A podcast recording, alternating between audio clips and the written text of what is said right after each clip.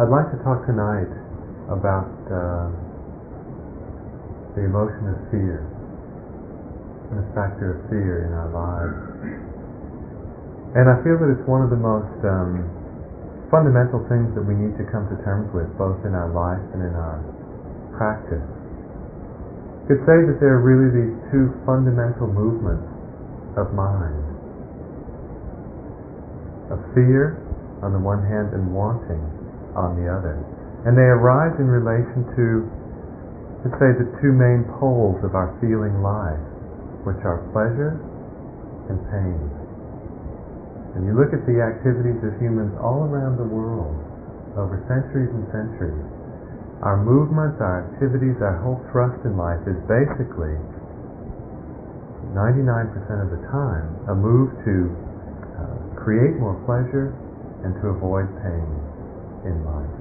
And as you see the kind of thoughts that come up in a few days of a meditation retreat, you'll find that the thoughts also tend to revolve around these two factors of pleasure and pain. And of course, the desire, the wanting force arises in relation to pleasure. We want to bring into our life that which is pleasurable. Fear arises in regard to that which may be painful. So between these two poles, our thoughts go. And because our thoughts go that way, our motives go that way. Because our, mo- our motives go that way, our intentions go that way. Because our intentions go that way, our actions go that way. Because our actions go that way, our lives go that way, around these two factors. And fear is one of our deepest conditioning. It's um, present in many, many forms in our life, from, from small to the big. You know that there are the little fears that come up in life, like I hope they remember to put uh, honey out with the tea today. And uh, feels like I, I hope the car will start on a winter's morning. I hope that pain in the knee won't come up again during this sitting. And there's, there are the big fears, fear of uh, pain, physical pain, fear of rejection, close friendship or relationship, fear of failure, many, many aspects of our life fear of unhappiness, fear of never finding contentment in our life, fear of dying, universal. And maybe the biggest of all, really for most of us, the fear of life. Fear of all the complexity involved in this process of living. And when fear is present in the mind, it really casts a very dark shadow. It's as though we live with fear, we live under a, a dark cloud of um, anxiety, worry, apprehension. And when the fear is there, even though it may be bright and sunny out, that sort of can't come into the heart. The heart can't really open to the beauty and, and the joys that life can bring. And the fear leads to a sense of contraction, of closeness. Our whole spirit kind of shrinks under the influence of fear. There was a science fiction book that was very popular in the late 60s. I don't know if you came upon it, called Dune. And uh, Dune was written by a fellow named Frank Herbert. And in it he describes uh, life on another planet and a band of warriors who train by working with their minds through mind-altering uh, drugs. Very appropriate for the late 60s. You can imagine it received a cult following in the uh, sort of hippie era.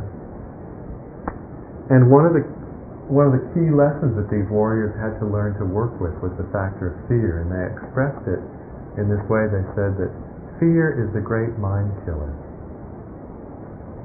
And when fear is present, it keeps the mind from flowering, from opening up. And so in our lives, in our practice, it prevents each one of us from, from unfolding as people, from opening up the, the positive um, strengths that are within us, the stability of mind and openness, affection, and so forth. All of that is blocked from the influence of fear. It also leads us to a sense of isolation can't open to other people acting under this, this influence.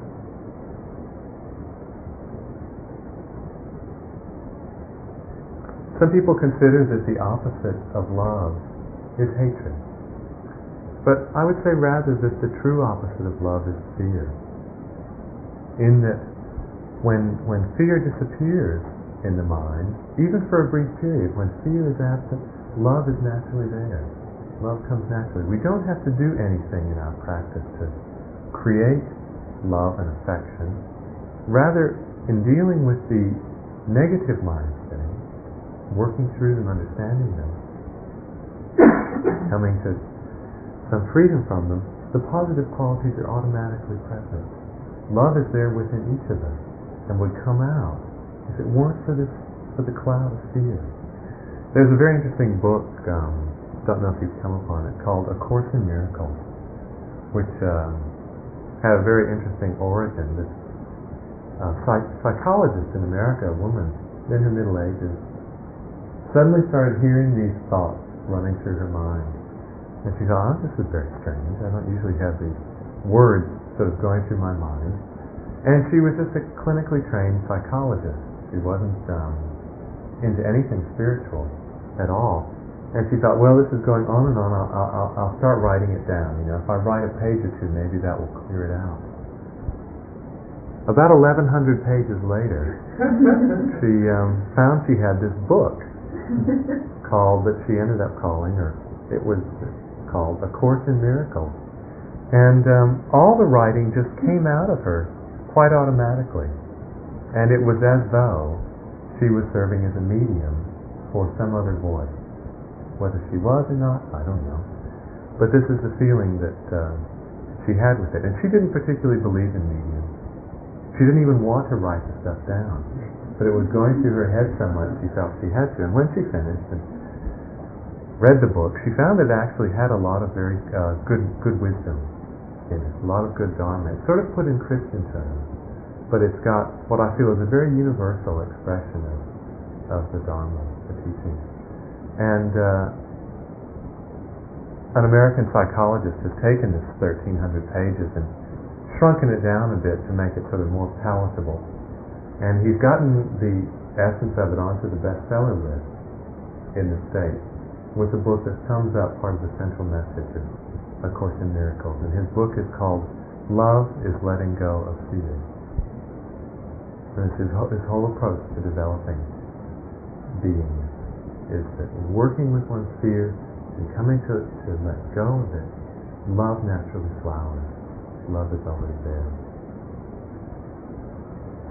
And fear, I feel, is also the root of aggression If you know people who have a lot of anger, a lot of uh, hostility, express it in some form of violence, either physical or psychological, you'll find if you look closely into that person that, that what's underneath it is fear. There's something about the contracting quality of fear that almost makes us um, worry for our very existence. It's as though we're afraid of being squeezed out of existence somehow. And under that kind of imploding energy, the only way sometimes, if it's very extreme, to cope is to explode with some form of violence. So this explosive kind of energy is generally a, a reaction to the contraction of fear. So very closely allied to um, to aggression, which is another of the very fundamental movements of the mind. So I'd like to talk this evening about how to work with fear. How do we work with it in our practice? How can we become free from it? Really, to become free of fear takes understanding. It's really only insight, only wisdom that can re- effectively remove fear from my life. And in coming to understand fear, the um, Indian philosopher who just died last year, Krishnamurti, I felt had, had some of the most interesting things to say about it. He summed up his understanding of this um, problem in one short phrase. He said, thought breeds fear. So if we want to find out where fear comes from, look into our thoughts. thought breeds fear. And you can begin to see this in your in your practice. That the emotion of fear is generally preceded by the imagination of some unpleasant circumstance or situation. So there's a real liberating potential in this. We create our own fears. We generate them out of our own thoughts. So it's not that life is always frightening. Not that life is inherently a scary business. It may be uncertain. It may be insecure. We may not be able to find any sort of fixed outer security in this life because everything's changing. But that doesn't mean that we have to approach it with fear. Even though there's uncertainty, we don't have to bring a fearful mind to that state. There's no reason to be afraid of something we don't know. How can we be afraid of the unknown? So we have to begin to see the, the influence of our own mind in creating fear for ourselves. We need to begin to take responsibility for it. So what I think what happens in this in this breeding of fear is that we are looking for security in our lives. We want our lives to be safe and secure. So in order to make that happen, we sort of think about the worst things that could happen to us. Want to make the future really safe, so we dwell on all the things that could go wrong. And then, we, of course, we try to figure out strategies for working with each of them. And these strategies um, sometimes work, but sometimes don't.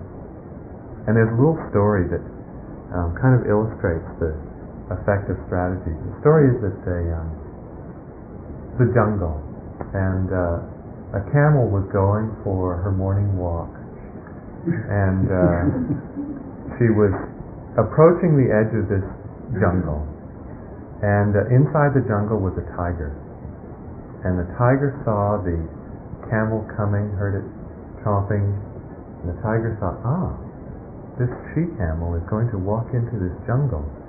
And when she does, when she gets close to me, I will spring out at her and catch her, and she will be my breakfast. So the tiger's just waiting there. It's got its strategy figured out for the morning. It's waiting to pounce on the camel. But um, up above in a tree is a monkey. And the monkey sees the camel walking, and he sees the tiger moving into position, and he thinks, ah, the camel is going to walk into the jungle and then the tiger is going to jump out and eat it. But I have this coconut which I will drop on the head of the tiger when it starts to jump, and it won't be able to get the camel. So the monkey's waiting there with his coconut, ready to drop it on the head of the tiger. But there's a little squirrel on a branch a few feet away from the monkey who sees there's a camel coming into the forest. The tiger is getting ready to jump on it, but that monkey is holding the coconut to drop on the tiger so that it won't be able to get the camel. But just before the monkey is going to drop the coconut, I'm going to bite the monkey so that he can't drop the coconut. The camel, meanwhile, is still walking slowly toward the jungle. And there's a there's a bird, a very large bird, that is flying over the jungle at this point. He sees the camel coming, he sees the tiger poised, he sees the monkey with the coconut, and he sees the squirrel about to leave. And he thinks, ah, camel's going to walk here. so he says, um, just before the squirrel goes to bite the monkey, I will swoop down and pick up the squirrel and fly off with it.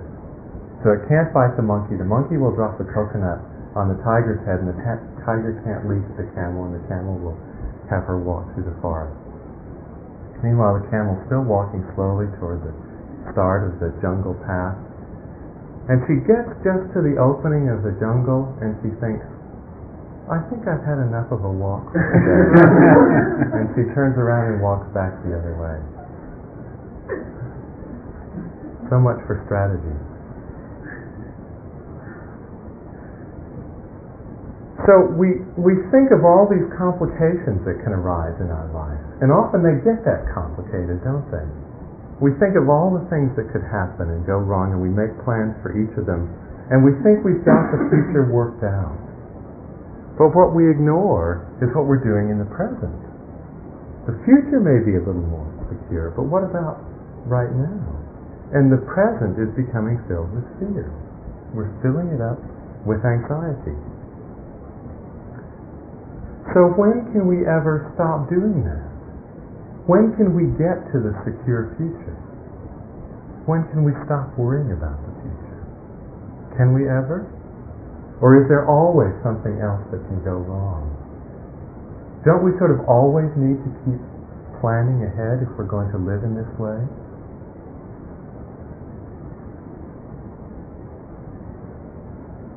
So this particular strategy becomes sort of self-defeating. We need to see how we create this fear for ourselves. And in seeing this generation, then we can start to um, do something about it. When these thoughts come along, we can see where they lead and say, no, no thanks, I won't go into that right now. Second understanding that needs to come in working with fear is that truly the root of fear in the mind is attachment, holding, clinging. And we hold, we depend on many, many different objects in our lives. We hold on to people, we hold on to possessions, we hold on to money, we cling to views and opinions, we hold on to a self-image, we hold on to this body. Wherever there's holding for security, there's going to be fear. There's inevitably fear. Because we always know that we can lose that thing. We, we pick something up in the beginning because we're frightened, and holding on to that thing makes us feel safe, whether it's a relationship or an object, or a view or whatever. But as long as we're holding it in order to feel safe, there's always a fear of loss. It has to be. So holding for security doesn't eliminate fear. It makes sure that the fear goes on and on and on. It perpetuates fear. So clinging is no way out of fear. Finding security in anything outside ourselves only makes the fear go on. And when there's that attachment in the mind, it creates the possibility of shakiness, mental shakiness. And the Buddha often referred to this in uh, discussions in his lifetime. Northern India at the time of the Buddha was um, rich with um, a diverse uh, range of spiritual views. It was rich with spiritual characters. Uh, some real eccentrics. Christina mentioned last night the Jain who was standing on his leg hoping to work through all his karma in that way. Another approach to working with uh, karma was carried on by other sects in northern India. See, people were afraid that um, even though they had a human life this time, that next time they they believed in reincarnation, they were worried that they might be born as an animal, because this is one of the teachings of reincarnation. And um, the idea being that if they're karma, if their actions in this life weren't so pure, they would have to be born in a lower uh, level and then suffer the consequences of that unwholesome karma. So some people thought they would get around this by living out their dog karma in this life. And so there were actually people who went around behave, behaving like dogs for the course of their lifetime, hoping they'd sort of get it out of their system, and uh, then they'd be free of that particular karma. Lost strange views. So the Buddha often had discussions with these people. Came to question him about his views. He would often say afterwards, after he'd had a discussion with them, he would say, I saw in that person's mind as he discussed his view, there was wavering. He said, because of that wavering in his mind, I could tell there was attachment. But he said, you, O monks, you know, I watched you in that discussion, I could see there was no wavering in your mind. There was no attachment to the view that you were talking about. So wherever we find in our life this quality of wavering, of hesitancy, of uncertainty, doubt, fear, anxiety, we know that someplace there's holding, there's attachment. And really fear can't, um, can't really become free of fear until we become free of these various forms of holding. So in the, in the long run, that's the, the key to getting free of fear. And this whole issue of of attachment and the creation of thought through fear is brought out in this um, a discussion that Krishnamurti had with someone who was dying. This fellow was dying, he knew he was dying, and he was very concerned about what was going to happen to him after his death. And he was convinced that Krishnamurti had the answer. Absolutely certain that Krishnamurti knew, but knew, but just wasn't telling him. And so um, this is the, the response that Krishnamurti gives. The man's question is, do I continue after death, or is there nothing left when the body dies? Krishnamurti says, what is this me that your mind clings to and that you want to be continued? The me exists only through identification with property, with a name, with the family, with failures and successes, with all the things you have been and want to be. You are that with which you have identified yourself. You are made up of all that, and without it, you are not. It is this identification with people, property, and ideas that you want to be continued, even beyond death. And is it a living thing? Or is it just a mass of contradictory desires, pursuits, fulfillments, and frustrations, with sorrow outweighing joy? Clinging is the root of the fear. But in the meantime, while we find we have these attachments, while we find there's holding in the mind and the fear is arising, how to work with it in a more practical day-to-day way in our meditation practice, what to do with fear when it comes up. The really important thing in working with fear in meditation is to come to know it, first of all, and secondly, to accept it. And what does this mean? When fear comes up, we really have to investigate what is fear. Now, I wonder if you've ever really looked into this question. Have you ever sort of hung out with fear long enough to find out what it really is? Or every time fear comes, do you seek to find something else to take its place, to distract yourself from the experience? Through meditation, we have this wonderful opportunity of getting directly in touch with fear. And you may think that, well, I've come to a meditation retreat to be calm and clear and peaceful, and the last thing I want is to be sitting on my cushion and be full of fear. But actually, you're very, very lucky if that arises for you. You're very lucky because it's only when an emotion comes up in the present moment that we have any chance to work with it, to understand it. We can't really understand emotions at a distance.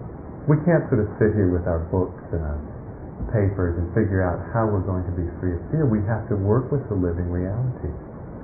And the zafu is a very good place to do it on. Because you know basically when fear comes up in a sitting, nothing's really going to happen to you. Yeah. You're going to get up at the end of that sitting and you're going to walk out of the room. You're not going to be any poorer or worse off or in any danger it's a pretty safe place, right? So it's a very, very good place to start coming to terms with fear, to start to experience it. So fear arises and we look in and it we want to find out what is it? What is fear? Okay, it really has two components.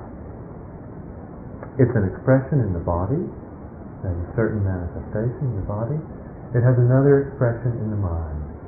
And so we need to come to terms to come to understand both those expressions. So in the body, often we first feel fear in the pit of the stomach. There's a sort of very shaky, fluttery feeling in the stomach. The whole body may begin to be light and feel kind of trembly throughout. There may be an increase in the heartbeat, heart starts going faster, the breath may become jerky, may be perspiration under the arms. And all these are the various physical sensations that tell us fear is coming up. I'm experiencing fear. Now, are any of these sensations intolerable? Are there any of them that we can't handle? You know, can you handle a fluttery stomach? Yeah, no big deal. Can you handle your heart going a little faster? That's okay. It's happening. So, can you handle some sweat under your arms? Yeah. One, nobody's too close to you. So on the physical level, there's really nothing that difficult about fear. We just have to get comfortable with these physical sensations. On the mental level, again, there's an emotional tone in the mind. There's this sort of fleeting quality. It comes up and we kind of want to run the other way. It's a, it's a kind of restlessness, a kind of moving away from. But we can get to know that too, just as you probably found in the early days, you can sit through restlessness. You can take it. You can experience it. And it's okay. We can bring the same kind of willingness to fear if we're just willing to be there for it and experience it. And eventually, we find that we can accept it. We find that it's really okay for that fear to be there. And then we have a whole new relationship to it. We can accommodate the fear. We can have it be present and we don't have to react to it. Because normally, what's the first thing that we do when we experience fear? What's the first emotion that we feel at the arising of fear? Isn't it generally more fear? We're afraid of fear itself. So when fear arises, we don't want to experience it, we're more afraid. And this leads to a chain reaction. Then we're in a greater state of fear and it starts getting into panic. And, uh, then we're really overwhelmed. R.D. Laing, who's a Scottish uh, psychoanalyst, had a book called Knots, a little short book that he wrote in the early 70s, which illustrated the various kinds of binds that we get into through our, the complication of our thinking, the way we tie ourselves into knots. And about fear, he had this to say, that we are afraid of the face that is afraid, of the face that is afraid, of the face that is afraid. One may perhaps speak of reflection. Once we're not afraid of fear, then when it arises, we don't generate any more fear in relation to it. We can have the fear be there, and yet there's an underlying sense that it's okay. So there's an underlying trust and faith with the fear. And when that gets strong, when that accommodating power gets strong, then the fear can be present and it doesn't really disturb our action. You know, if you're feeling afraid and you have to act, you have to relate, you have to do something in the world, often the actions that come out of fear are, are not very skillful. The fear generates a kind of uh, panicked quality and often the confusion comes through in the action. But as, as our ability grows to accommodate fear, we can have fear in the mind and still act with some clarity, still act with some sanity.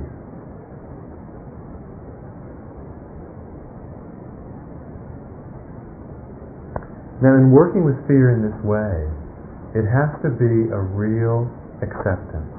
It means you really have to open your heart to the fear.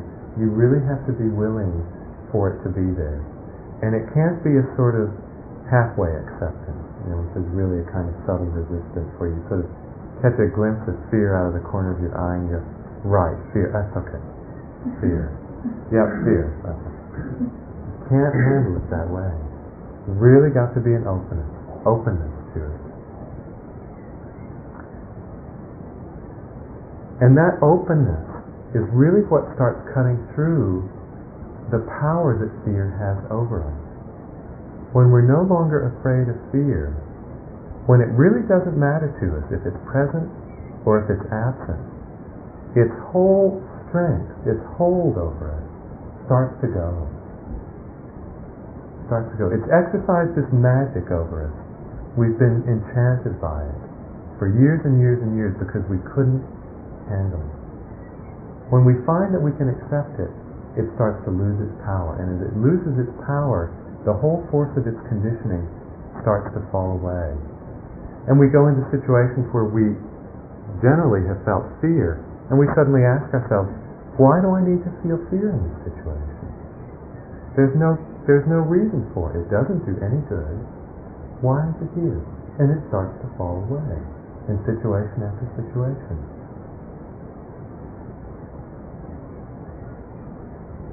And when this happens, you know, it opens up real new possibilities in our lives.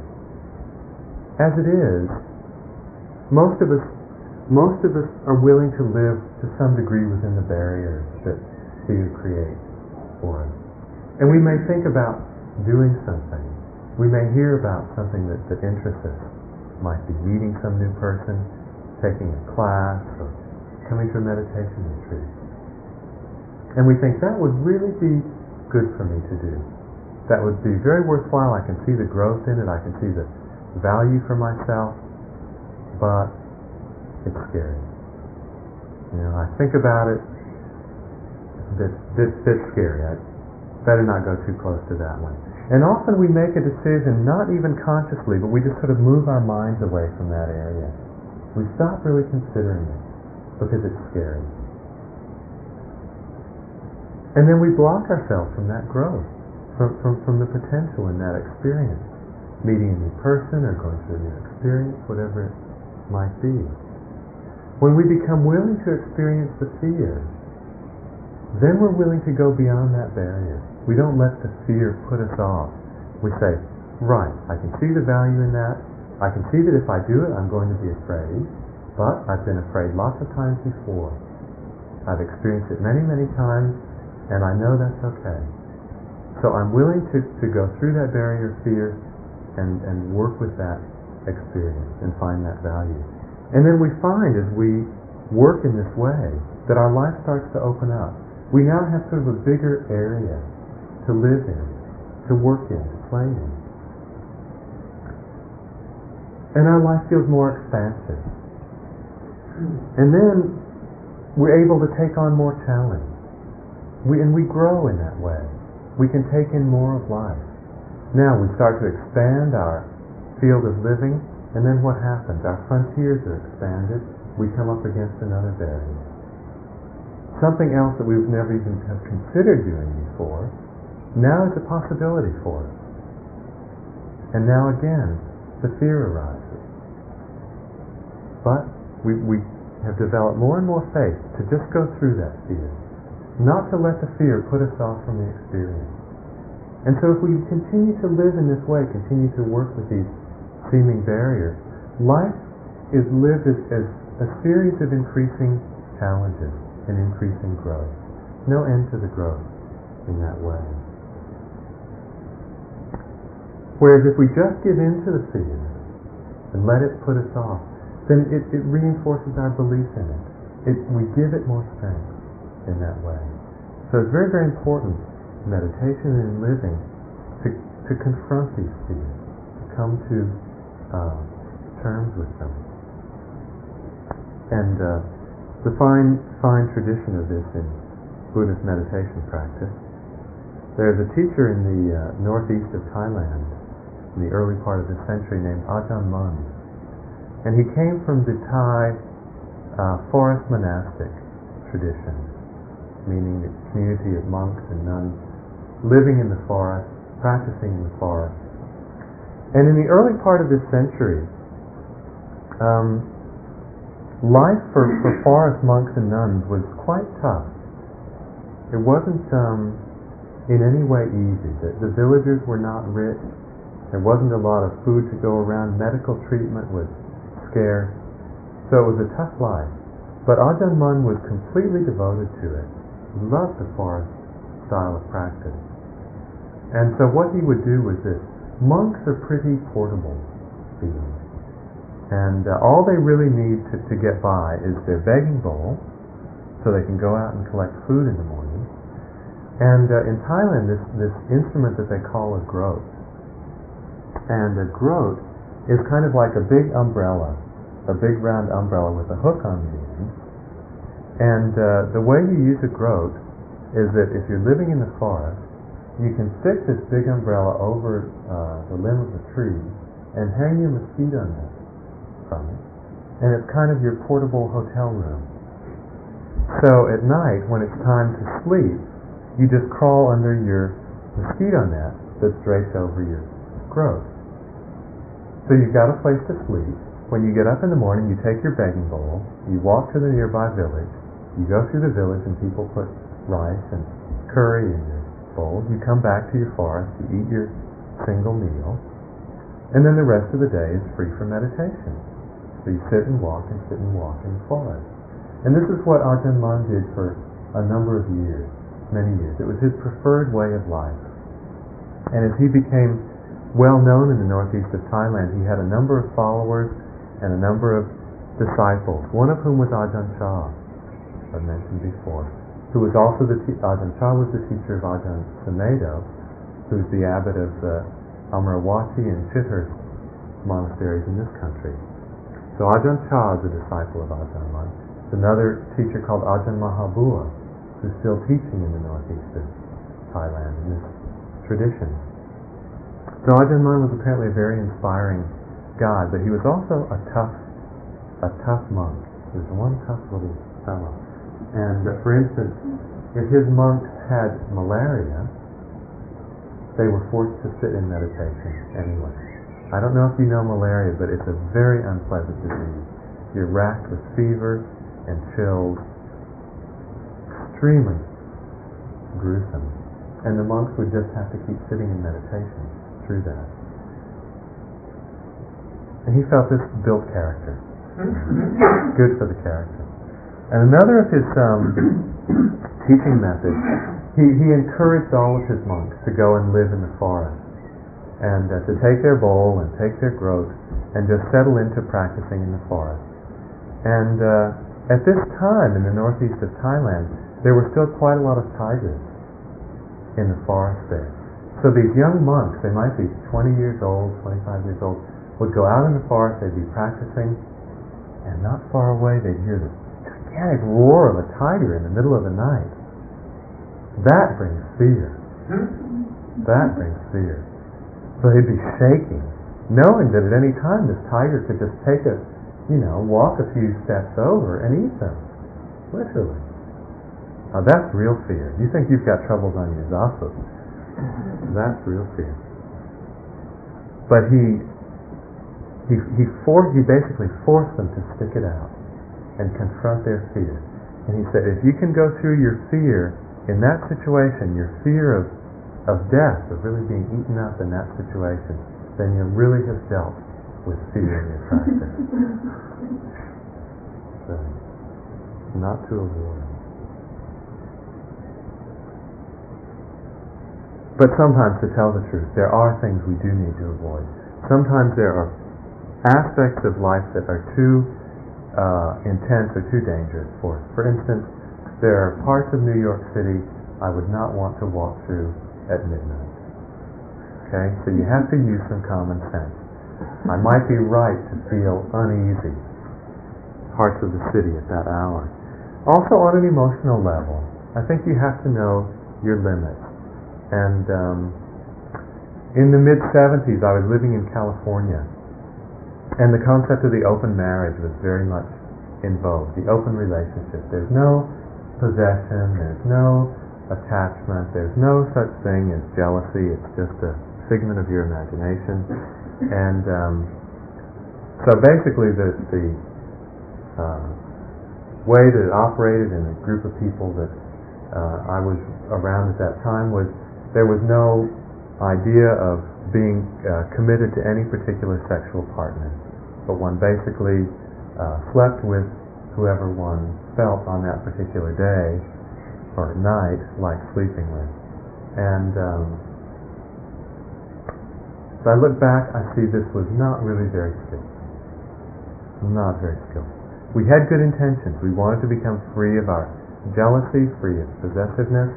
We didn't have much wisdom. And uh, instead, as I look back, instead of freeing us from jealousy, what I see in, in attachment is that it um, made those patterns more intense because we weren't actually able to work with it at all effectively. And it resulted in quite a lot of suffering for, for most of us in that group. So instead of um, getting free of the conditioning by confronting the fear, it reinforced it because it simply wasn't a workable situation. It's not workable. So you have to know your own limits as well. You need to bring wisdom in this area too. Now there are a few practical ways to work with meditation when it comes with fear, sorry, when it comes up in meditation. So I'll, I'll just suggest a couple of practical ways right now. One way is to sort of decondition the energy. And in this approach, it's best to pick a a quiet place like your room at home, someplace you feel uh, quite safe. And when fear comes up, to um, work with relaxation. This works best if there are certain uh, experiences or, or, events that can trigger the fear easily for you. So what you do is lie down and begin to work with um, deep breathing to bring a sense of relaxation throughout the body. So um, deep in breath, deep out breath, just relaxing. Then when you feel quite relaxed and um, comfortable, bring to your mind the image of the thing that brings fear for you. Might be flying on an airplane. Might be meeting someone. Might be uh, performing as an artist or something like that. And when that situation comes up, it will bring fear along with it. That's the conditioning. Even when you think of it, even though it's not actually real, the fear will arise. The thing to do then is to keep working with the breathing and the relaxation to decondition that response. So even while holding the image, keep relaxing, breathing, relaxing, breathing, and soon you can have the image in your mind without a reaction to it. The image can be there and there's still the sense of relaxation. The next time you think about actually doing that thing, there won't be as strong a reaction of fear. So in this way, just taking some of the charge off the pattern itself. Another approach that I found useful um, came out of my experience with a kind of therapy called co-counseling. And I know this is starting to be popular in England now as well. I don't know if it's spread to other parts of Europe. And uh, in co-counseling, you take a series of classes with a group of other people where you learn the techniques of uh, this type of counseling. And then you get together once a week with someone from the class and you take turns. First, one of you is the client and they work on their um, areas of difficulty, and you're the counselor, so you're there to provide support and suggestions. Then you turn around. They become the counselor, you become the client.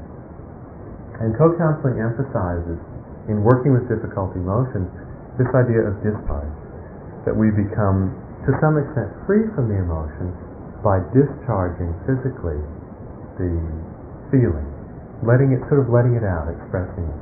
And they say, for instance, if you're embarrassed, that the way to discharge it is through laughing. And if you're um, sad, the way to discharge it is through crying. And if you're afraid, they say, the way to discharge it is through shaking. So it kind of makes sense, you know, when fear comes up, we feel this kind of shaky energy throughout the body. And what they say is, go with that.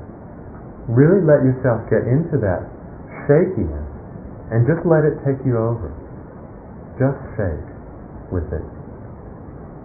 so at this time, I was working uh, in California for an electronics company for Hewlett Packard, and we had just brought out this really interesting new product. It was sort of the first handheld computer, quite a revolutionary product. It, um, what 20 years ago filled a whole room with vacuum tubes. Um, at that time, we had brought down to something that could be held in the palm of your hand. So there was a lot of interest in the technology, and uh, I was asked to give a talk at a local college about it to some students. And at that time, I was not at all comfortable with public speaking. And the idea of talking, standing up in front of 35 people and giving a talk for 45 minutes filled me with fear, with nervousness. And so I said I would do it because I, I felt I should, but I really was not looking forward to it. So I had about a, a 45 minute drive up the freeway to reach the college from where I worked. And as I was driving along, I was starting to feel nervous. Oh God, I've got to stand up in front of all those people and talk. And um, I started to feel that shakiness, that lightness coming into my body. Said, well, you know, what does co-counseling say about this? They say to just get right into it, right? Okay. So I just really did. I was driving up the freeway and I just started to shake. I was driving along at 70 miles an hour and just shaking like mad for the whole 45 minutes. I don't know what people thought who passed me. but um, I started to appreciate the humor of the situation while I was in it. So I'd shake for a while, and I'd laugh for a while, and uh, so so the talk actually went went very well. But also in going over the the experience enough times and just going through the emotion, it just released. It released that mental um, dread about it. So I, I, I do recommend shaking actually. If you're if you're really feeling fearful, just shake. Whether it's here or outside, um, on the grounds or whatever. I you want to do it in town, I'd be a bit more cautious. But, we might get known as some strange religious cult known as the Shakers or something. But it does help. It does help. The last way of working, I'm um, I'm always a little bit reluctant to talk about because it's so different from the rest of vipassana practice. But um, it's an approach that I, that I, that I call getting tough with fear. And uh, I think actually that there, there is a spiritual uh, precedent for it. I think that there's somewhere in the Chinese tradition of Buddhism, I've heard of this philosophy called the guest and the host. And basically, it sort of it sort of comes down to the question of um, as you're living your life with this body and this mind, whose home is this really? Who's the host here? Who really lives here? And if there are some guests that aren't particularly welcome, who come in when they haven't been invited, and they hang around longer than they're welcome for, and they, they're a great inconvenience to the host. There's only one thing finally to do with such guests, and that is very firmly show them the door. And you have to, before you can do that, you have to really realize whose house is this? Who's living here? And not being willing to be victimized any longer by these mindsets. Just not being willing to take it. And uh, I came upon this um, quite spontaneously, actually, in my own practice. I was doing, actually, it was one of the month-long retreats that I mentioned uh, last last night or yesterday. Um, I was sitting here in England about seven years ago. I'd been practicing for a couple of years at that time. And in the course of this month-long retreat, some deep um, place of fear in me just got triggered something triggered off a lot of fear. And for several days during that retreat, I was just full of fear. No matter what I did or where I went, the fear just kept arising. And um, it was it was quite unpleasant. And I thought about all the things that people had told me to do with it. You know, you just watch it. just accept it, just experience it, and it just kept going on and on. And um, I was doing standing meditation. After this had gone on for about two and a half days, I was doing standing meditation, and I, I realized I was really getting sick of it. I was getting absolutely fed up with it. And I remember saying to myself, right at that time, I said, fuck it. I said, I'd rather die than live like this. And I meant it. I was really angry at that time. I meant it. And that resolve broke the back of the fear. It just broke its back. And I could literally feel it draining out of my body into the ground. The fear just sort of drained out of me. And I didn't know at all that that was possible. I didn't know I had that kind of strength. But it was sort of like the fear had pushed me to a limit, to a limit of what I was willing to take. And at that limit, some deeper strength came up that could just deal with that fear totally. So I hope you never reach that limit with fear in your own practice. Not very pleasant. But if you do, to realize that we all have within us depths of strength and resolve and firmness that we don't usually touch, we don't usually tap into. Since that time, fear has come up a number of other times in my practice and in my life, but it's never had the hold on me again that that did. And so in that in that real strong resolve and that firm resolve, something changed in my relationship with fear. Something changed between me and it. And um, it has never returned with that kind of strength again. Now, the reason I say I hesitate to recommend it is because it's in sort of the entire opposite direction from Vipassana. You know what this is about. This is about gentleness, receptivity, acceptance, passivity, uh, just uh, just observing, not interfering. You know. this is a completely different approach, where you just realize you, you take the situation in hand and you exert your will. You exert your will. But I think if we look into it, there actually are spiritual traditions that talk about this kind of approach. If you've read the books by Carlos Castaneda, where he describes his uh, teachings from Don Juan, the Mexican Indian shaman and man of knowledge, they're often speaking about the um, way of the warrior in that book. And over and over again, Don Juan will put Carlos into situations that just call up the most incredible fears for him. You know, he'll tell him how much the the ally, this strange uh, sort of demonic being, wants to get to grips with him and wrestle him, and then he'll send him out into the desert at night alone. You know, saying, the Allies waiting for you out there. that brought up Carlos' fear. At the end of one book, he made him jump off a cliff, for God's sake. so finding, through being pushed to these limits, that warrior-like quality in us.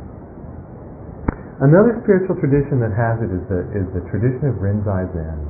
Now, Soto Zen which is the school of Suzuki Roshi, which I read from today, is very much like Vipassana.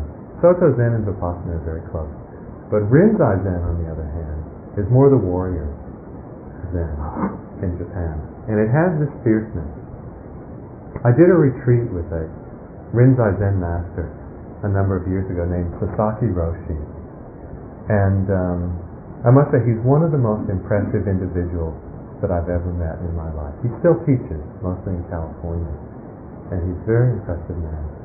And he's sort of everything that a Zen master is supposed to be. He's uh, funny, he's wise, he's uh, unflappable, and he can be extremely ruthless.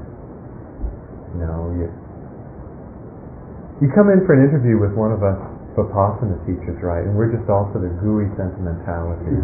Right, just warmth and compassion and all that easygoing stuff. You go in for an interview with Sasaki, and he's, he doesn't hesitate to uh, to put you in your place and uh, some of his um, some of his some of his comments are things like hmm, stupid answer or um, too much thinking, go away. And uh, he's often said about his uh, coming for interviews in his tradition, he said, when you come for sanzen, which is what they call the interview situation, come prepared to kill or be killed. So, when you feel your practice is at that stage, go see Sasaki Roshi. Excellent teacher.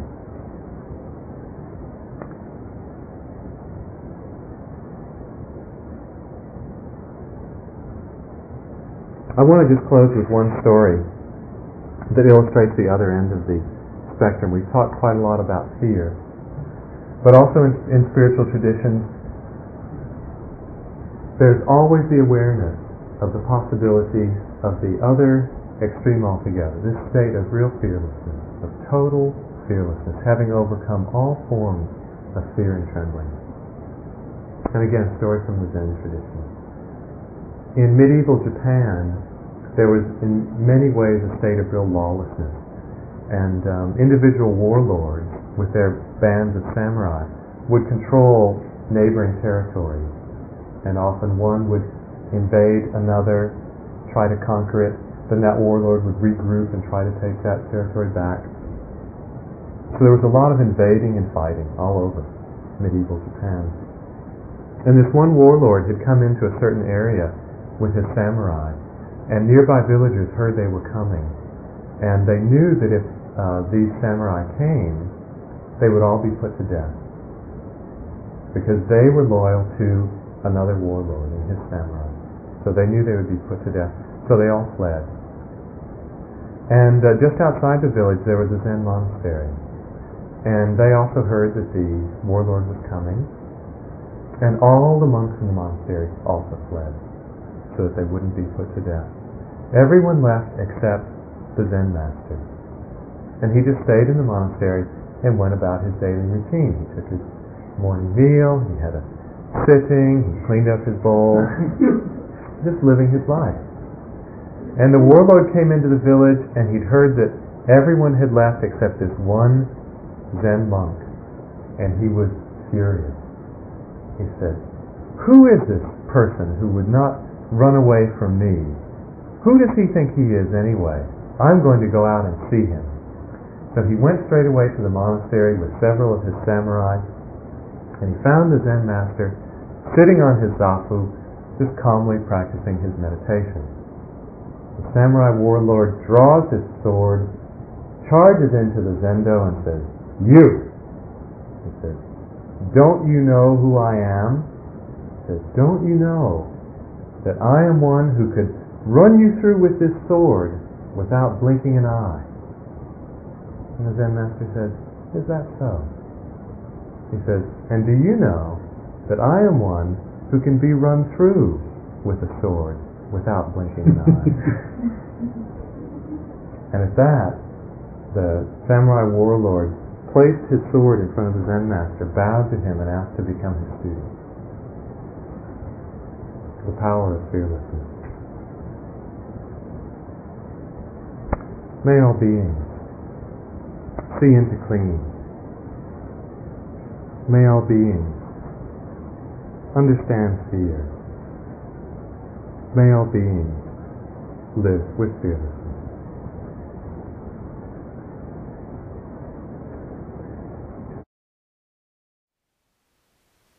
Thank you for listening. To learn how you can support the teachers and Dharma Seed, please visit dharmaseed.org slash donate.